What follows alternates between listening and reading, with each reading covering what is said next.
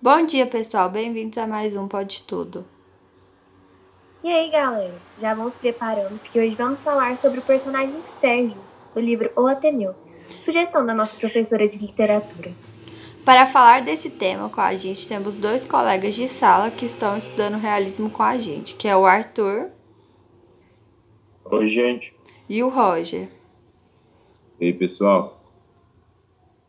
Para vocês ficarem por dentro do que o personagem passava, o Arthur vai contar o resumo da obra. O Ateneu narra o percurso de Sérgio pelo Colégio Interno Ateneu, localizado no bairro Rio Comprido, no Rio de Janeiro. Antes de entrar para o internato, Sérgio havia passado por um externato e por um professor particular. Porém, a sua experiência de ingressar no colégio é um marco do fim sua infância e início de sua maturidade, deixando para trás a proteção materna em busca de uma educação moral. Mas quem era Sérgio e como ele foi parar nessa escola? Sérgio é o narrador, que já adulto revela suas experiências quando era interno no Colégio Teneu. Quando ingressou na escola, era um menino de apenas 11 anos, que ficou deslumbrado quando ele visita as instalações num dia de festa a pompa e a beleza conquistam ele que passa a ficar ansioso para estudar lá. Logo após resolver a matrícula da escola, Sérgio já passa por um marco que acontece quando a mulher do diretor, a doutora Emma, sugere que Sérgio corte seu cabelo curto.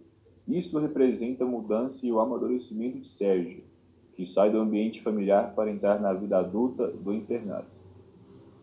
Beleza, mas o que aconteceu para ele sofrer tanto? Bem, em seu primeiro dia no Atenual e na primeira aula, Sérgio desmaiou na hora que ele foi se apresentar para a sala, e depois disso ele começou a ser perseguido por um de seus colegas. Assim, Sérgio logo percebeu que as ideias de grandeza moral e busca pelo conhecimento eram na verdade ilusórias, pois após o seu primeiro dia sentiu que para alcançar esses objetivos e ter uma vida no colégio seria muito mais difícil do que imaginou.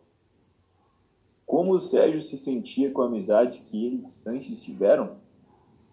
Ué, no início, viu aquela amizade como uma vantagem, porque o Santos era um bom aluno e tinha amizade com os professores, que favorecia o Sérgio. Mas depois de um tempo, a amizade tomou um rumo desagradável para o Sérgio.